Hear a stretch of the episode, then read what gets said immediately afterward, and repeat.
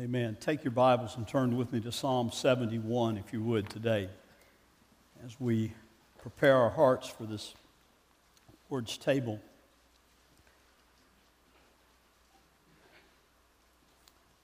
As is our practice every Lord's Supper, we go to a psalm. We go to a psalm to let that help us draw near, to think about the, the worship that the psalmist gives in these words and, and, the prayer that he offers and the expressions that he gives. The psalm I've chosen today is Psalm 71. And I've entitled the sermon, I hope you've noticed, My Strength May Fail Me, but God Never Does. Now, I, I didn't use the title that most commentators use for this psalm. Most commentators just say this is a psalm for old age. Now, I didn't do that for very obvious reasons, okay? Because some of you are old, and I didn't want to offend you. And I'm getting there, and so I didn't want you to think that. But this psalm talks about the faithfulness of God. The psalmist does in verse uh, 9 talk about uh, his, uh, his being an old man, him having reached that point of his life. But the whole psalm is amazing. It kind of centers around that thought because that's the present for the psalm. But in, in talking about this psalm, in, in writing these words, the psalmist looks back to his youth, even to being in his mother's womb, and he looks forward to what his task is yet to be, even in his old age. So he looks to the past, he talks about the present, and then he looks to the future. And folks, let me tell you something whether you're here and you're old or not, Lord willing, you're going to get there one day. So this is for everybody for everybody to think about what do we look at in our past? What do we think about has been God's work and God's grace and God's glory in our past? What's He doing right now? And what is it that is left yet for us to be done? Because that's really what the psalmist wants us to see.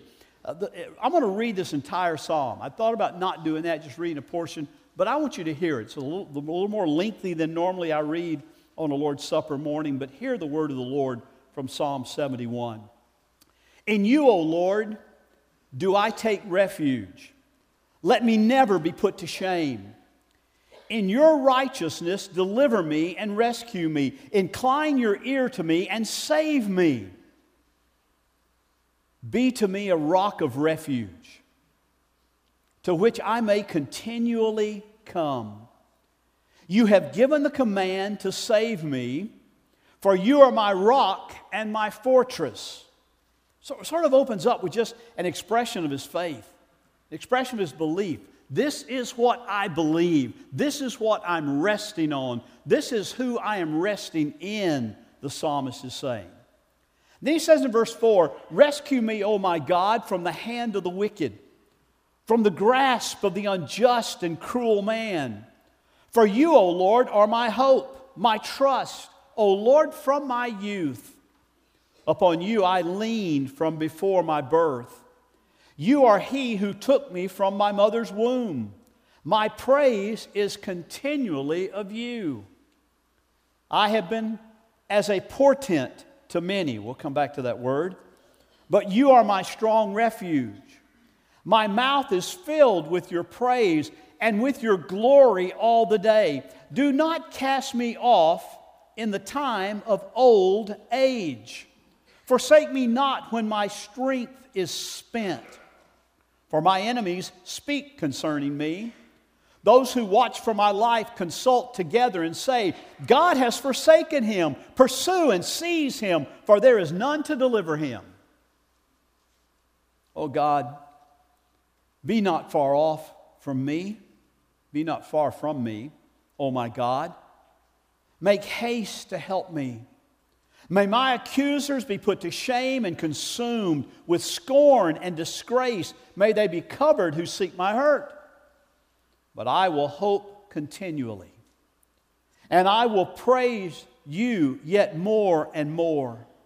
My mouth will tell of your righteous acts, of your deeds of salvation all the day, for their number is past my knowledge. With the mighty deeds of the Lord God, I will come. I will, remain, I will remind them of your righteousness, yours alone. O God, from my youth you have taught me, and I still proclaim your wondrous deeds. So even to old age and gray hairs, O God, do not forsake me until I proclaim your might to another generation, your power to all those to come. Your righteousness, O God, reaches the high heavens. You who have done great things, O God, who is like you? You who have made me see many troubles and calamities will revive me again. From the depths of the earth, you will bring me up again. You will increase my greatness and comfort me again. I will also praise you with the harp for your faithfulness, O my God. I will sing praises to you with the lyre, O Holy One of Israel. My lips will shout for joy when I sing praises to you. My soul also, which you have redeemed. And my tongue will talk of your righteous help all the day long. For they have been put to shame and disappointed who sought to do me hurt. This is one of the Psalms that carries with it no attribution. It's not listed as who wrote this psalm. It has, it has some similarities to psalms that relate back to Moses and some of the writings that he did in the, in the wanderings in the wilderness and, and in fighting off the enemies. And it also has a lot of similarities to David. He talks about the musical instruments and singing unto the Lord.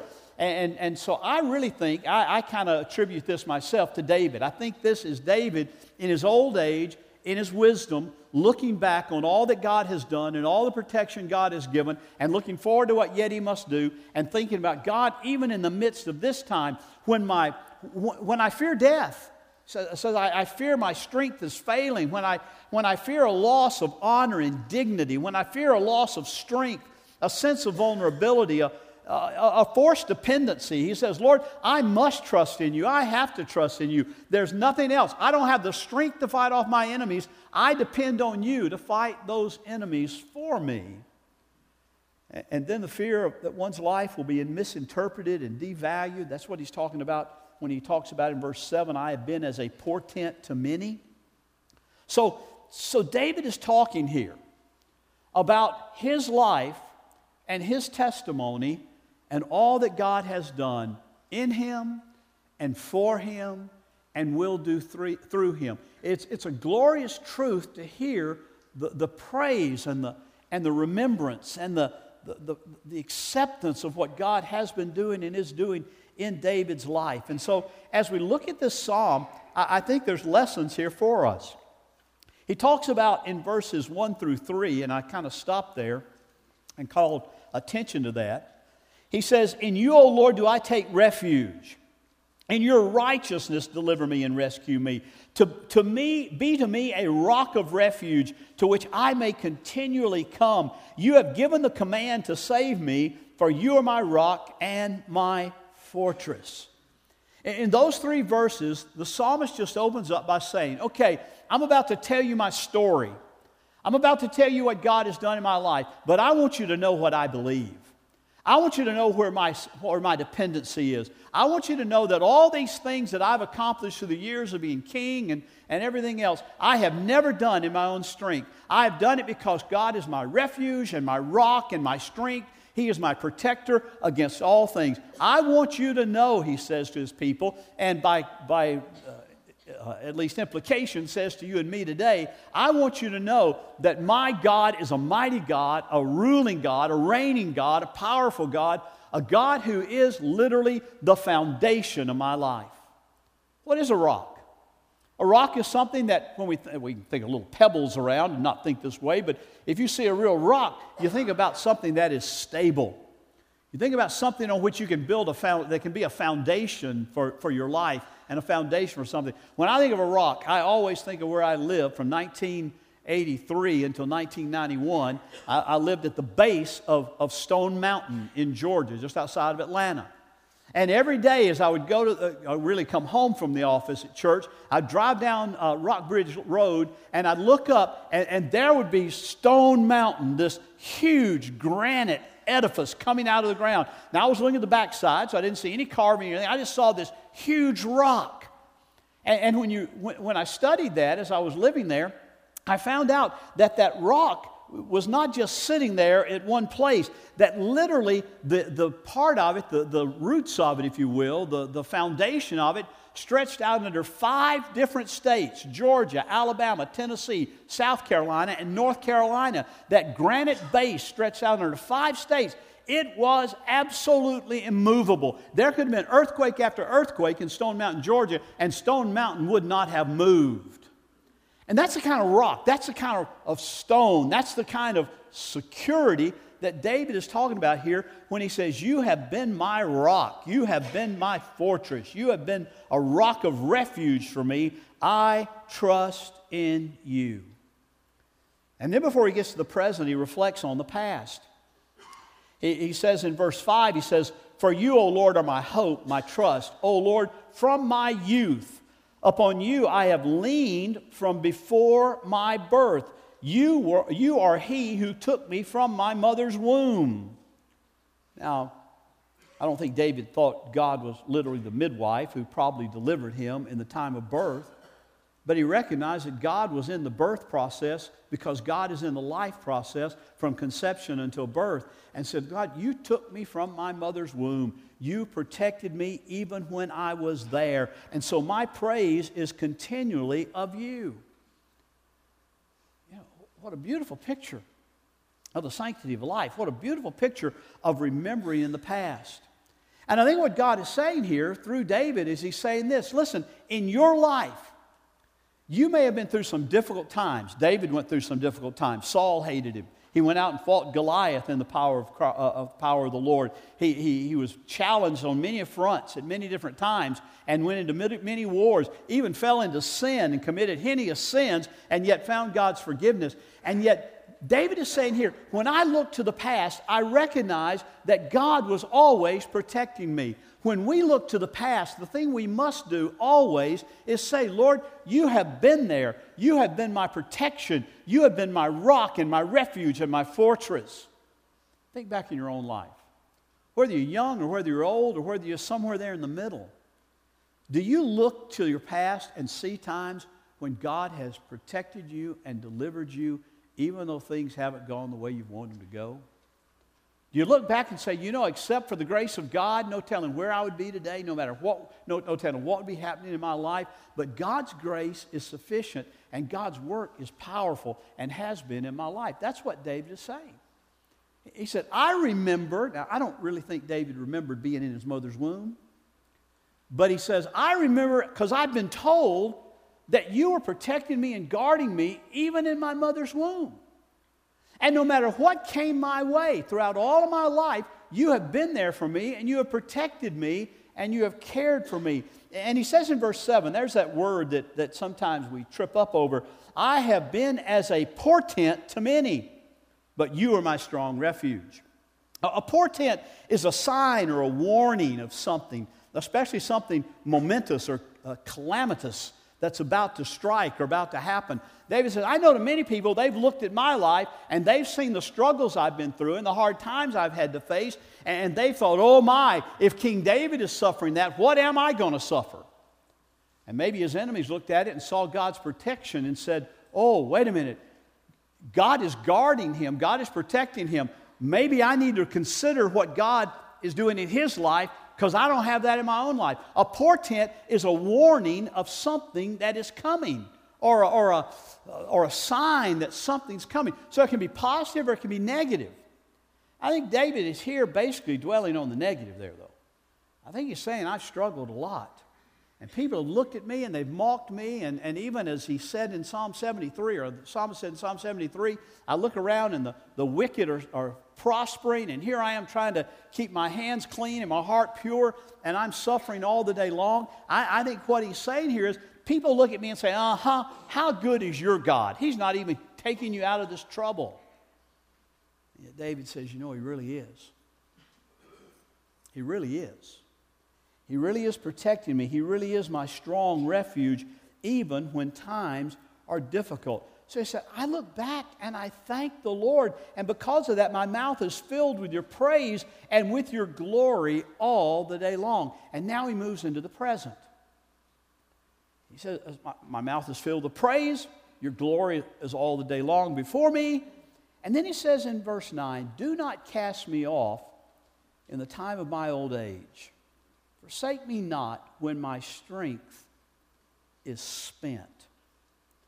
So he says, Listen, Lord, I, I know I'm, I'm not what I used to be. I, I, my eyesight's bad, maybe. My hearing's bad. I, I can't run as fast as I used to. Man, I can't run at all. What am I saying?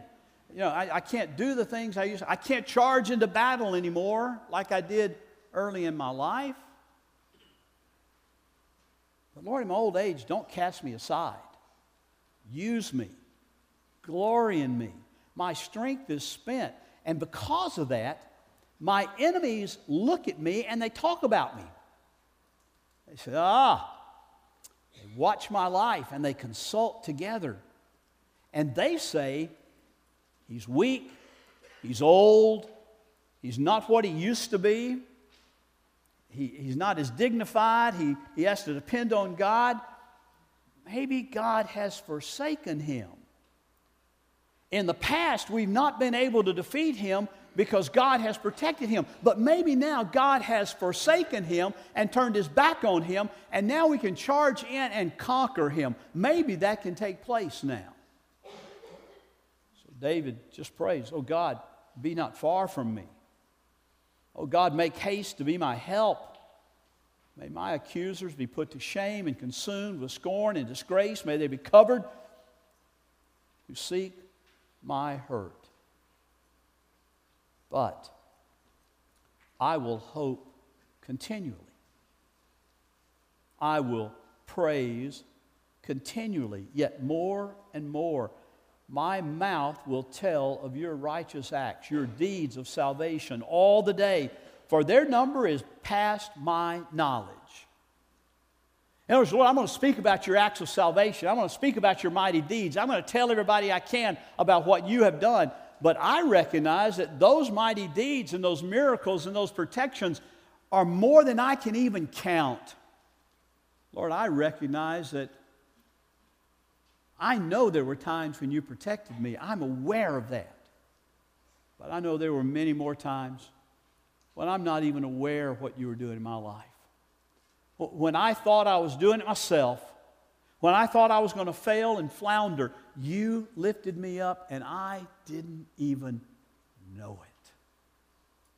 I'm going to tell about it.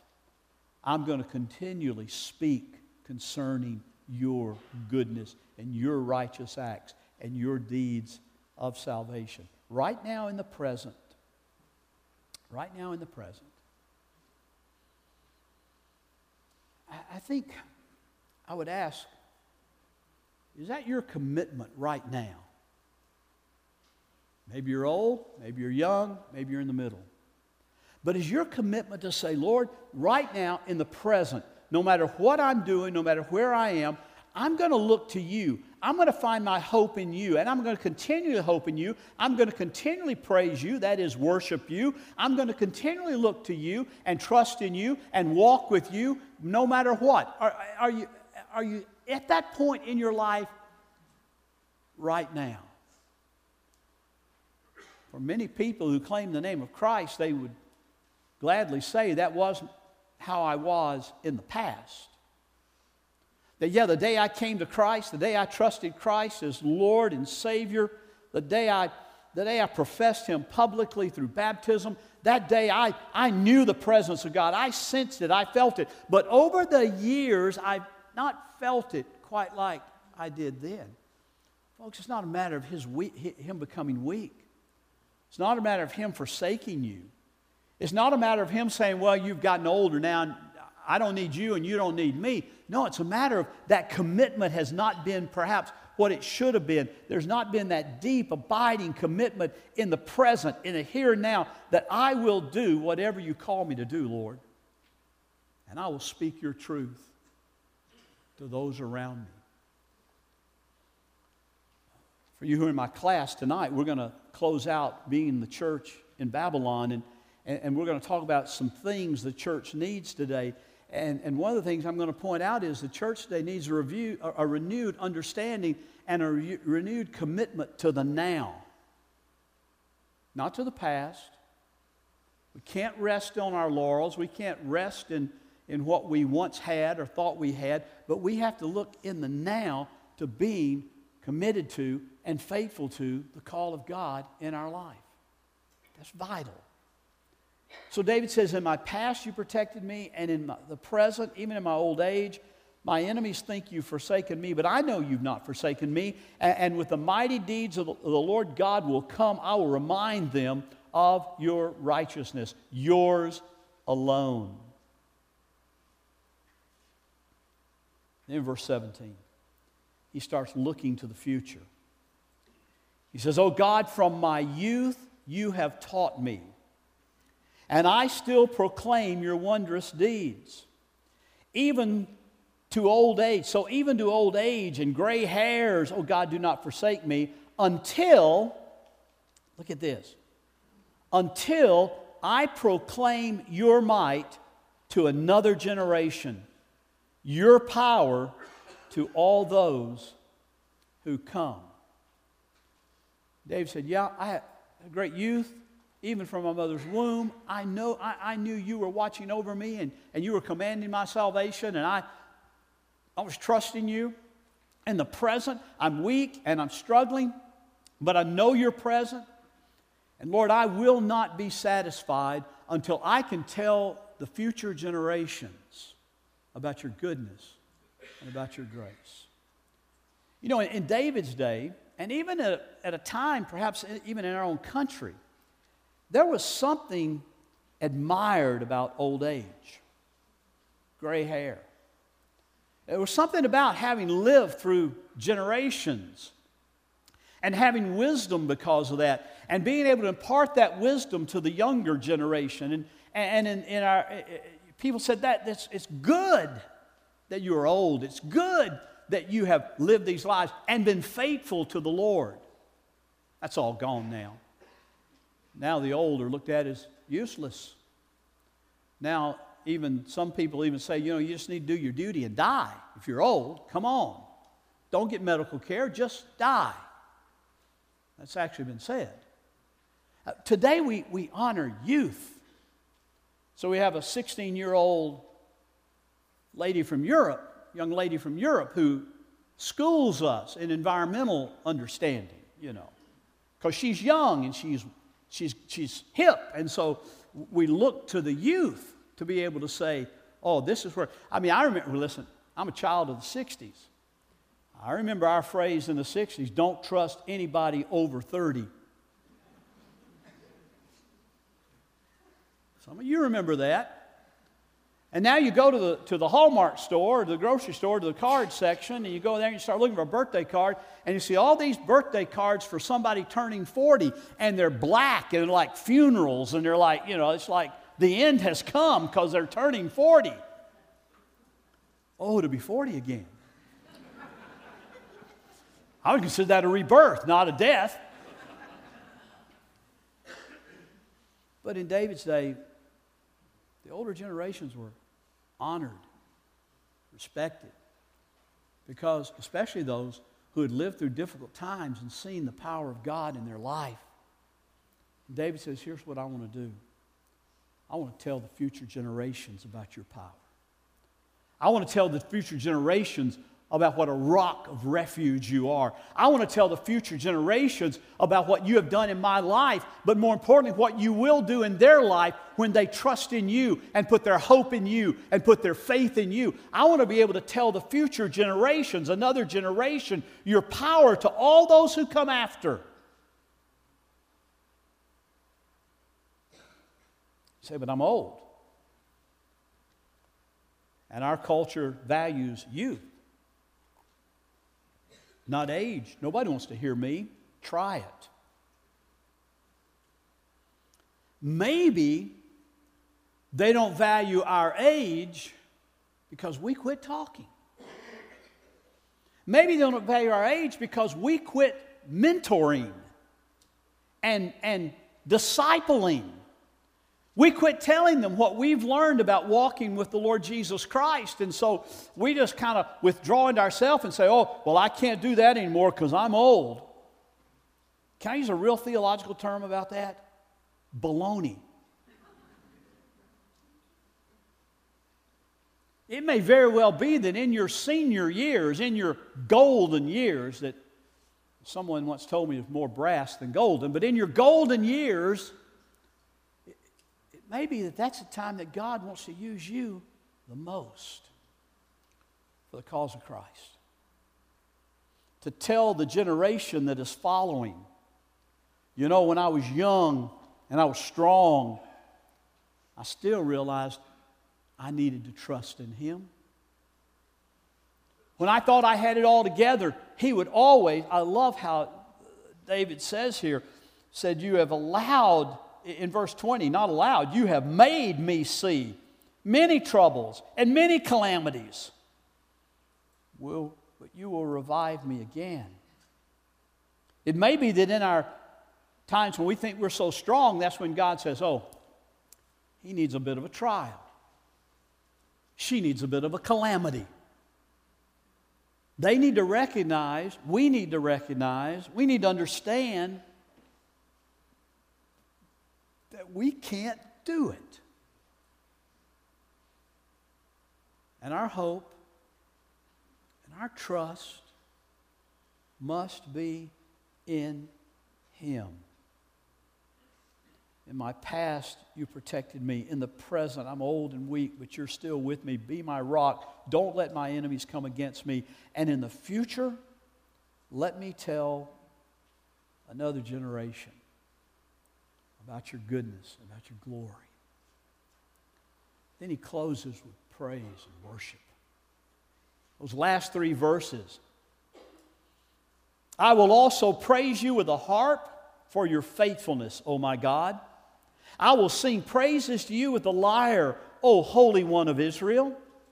My lips will shout for joy when I sing praises to you. My soul also, which you have redeemed.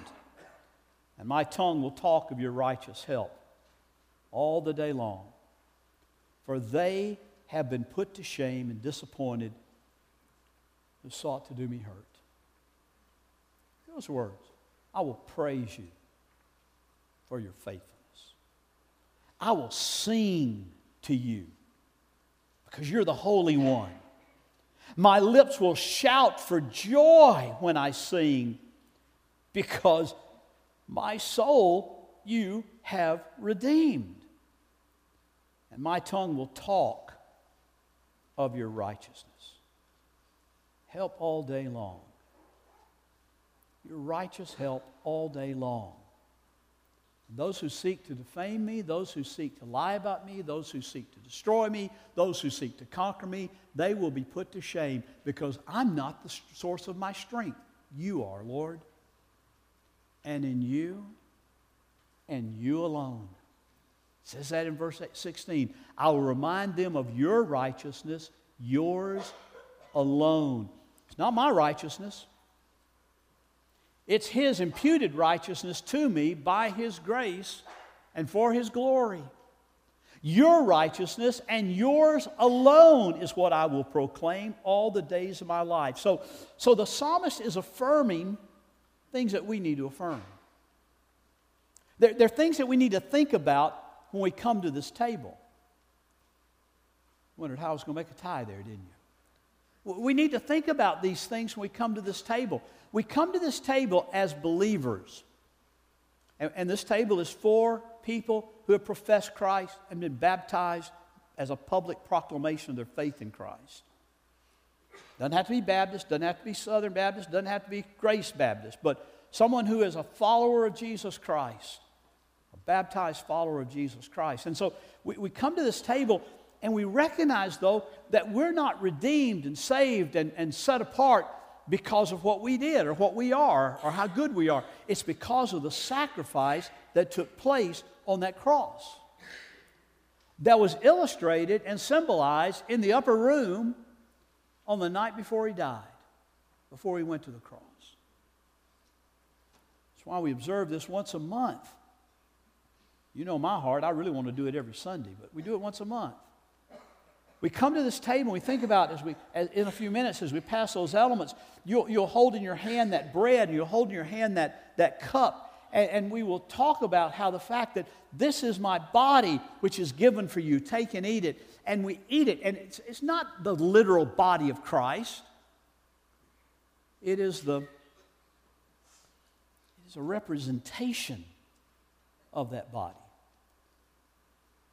Much like go down and pick up my cell phone and open it to something that came during the service. I don't know what it is because I didn't look, but I guarantee I know what it was because it's from my son.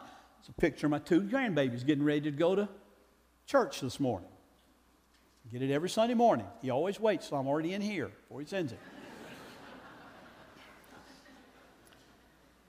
but I can go down and get that phone and open that up, or one of a thousand others I've got on there, if need be, and I could hold it up to you, or I could put it up on the screen, and I could say, Y'all, this is my grandbabies, my granddaughter, and my grandson. This is Adeline and, and Henry.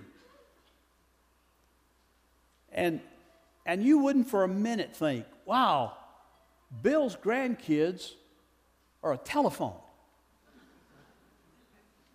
It's so sad he can't touch them or hold them. No, no. It's just a representa- representation of what they look like. And if you want to see them after the service, I'll show them to you. But, but yeah, I could say, This is my grandchildren. And you wouldn't mistakenly think I'm holding some inanimate object in my hand that I call my grandchildren. It's just a picture. This is a picture. So we take the bread and remember his body that was crucified in our place as our substitute. And then we take the cup and we, he said, This is my blood of the new covenant. This seals the new covenant. Take and drink it. And do this in remembrance of me. As often as you do it, remember me. Remember what I've done in the past. Recognize what I'm doing in your life in the present and make commitment while holding those elements that in the future I want to tell of your glorious grace and your glorious being and your glorious works to the generations yet to come. I want to be faithful. Why? Because, Lord, you have been faithful. I love the testimony of Polycarp, who was the aged bishop of Smyrna who was martyred on February the 22nd in the year AD 156. He was being taken to the arena. And on his way to the arena, he was given a choice. You can worship Caesar, or you are refusing to do that, you'll be offered to the lions. The city officials tried to persuade him because they really respected him. They didn't believe like him, and they didn't believe in Jesus, and they believed in Caesar, but they really respected Polycarp. They had a deep respect for him because of his age. He was in his 80s, and his reputation. And so they argued with him what harm is there in saying Caesar is Lord and burning some incense and saving yourself? What harm is it in just saying, oh, Caesar is Lord? I, I worship Caesar. I mean, those are just words, right? There's some today who, when the time comes in our own country, are going to be faced with that challenge. Either say that there is no God and Jesus is not Lord, and you're going to worship the state and bow before the state, or you'll at least lose your job, if not your life. It's going to be a temptation for some of you, especially some of you younger folks. Here's what Polycarp answered For 86 years, I have been Christ's slave, his doulos. I've been Christ's slave. And he has done me no wrong. How can I blaspheme my king who saved me? And he went into the arena and he was martyred. despite his age and no doubt his physical weakness, Polycarp was not weak. But he was not strong in his own strength. He was strong in the faith, strong in the presence, strong in the security of the rock of his salvation. Because he remembered the strength that God had given him when he was younger, even as a disciple of the Apostle John. He remembered the strength that God had given him, and he remembered the faithfulness of God to him throughout the many long years he had lived. So it's going to be with you and me. Should we live? Are you going to recall God's love and faithfulness over your whole lifetime? Continue to walk in that and be changed by that for the glory of God and your sanctification? We sing a hymn around here occasionally. We didn't sing this morning. I should have had to sing it this morning. Goes something like this. I won't sing it. Great is thy faithfulness, O God, my Father. There is no shadow of turning with thee. Thou changest not, thy compassions, they fail not. As thou hast been, thou forever wilt be. Great is thy faithfulness, great is thy faithfulness. Morning by morning, new mercies I see. All I have needed, thy hand hath provided. Great is thy faithfulness, Lord, unto me.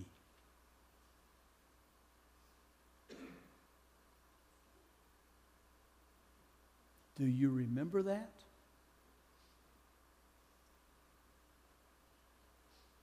Judy and Kelly, real quick, come here. Can you get that verse up? Well, we don't have time. Play it during the Lord's Supper being served. I'm sorry. I've embarrassed them now. I'm sorry. Y'all go ahead and have a seat. We're about to be finished. Great is thy faithfulness, O God my Father. Great is thy faithfulness, Lord, unto me.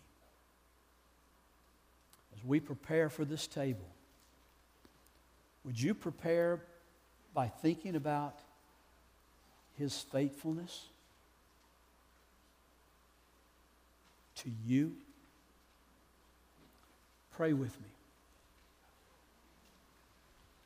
Father, we do bow in your presence, thanking you, O oh God, for your grace and your goodness and power and mercy. Coming to you, Lord, to this table Lord, may this bread and may this fruit of the vine that we're about to take, may it, O oh Lord, remind us of your faithfulness. As we hold it in our hands, may we think about your faithfulness. Lord, as we think about that, may we renew our commitment to you. In the present, pray in Jesus' name. Amen. As we prepare the table, you continue to pray.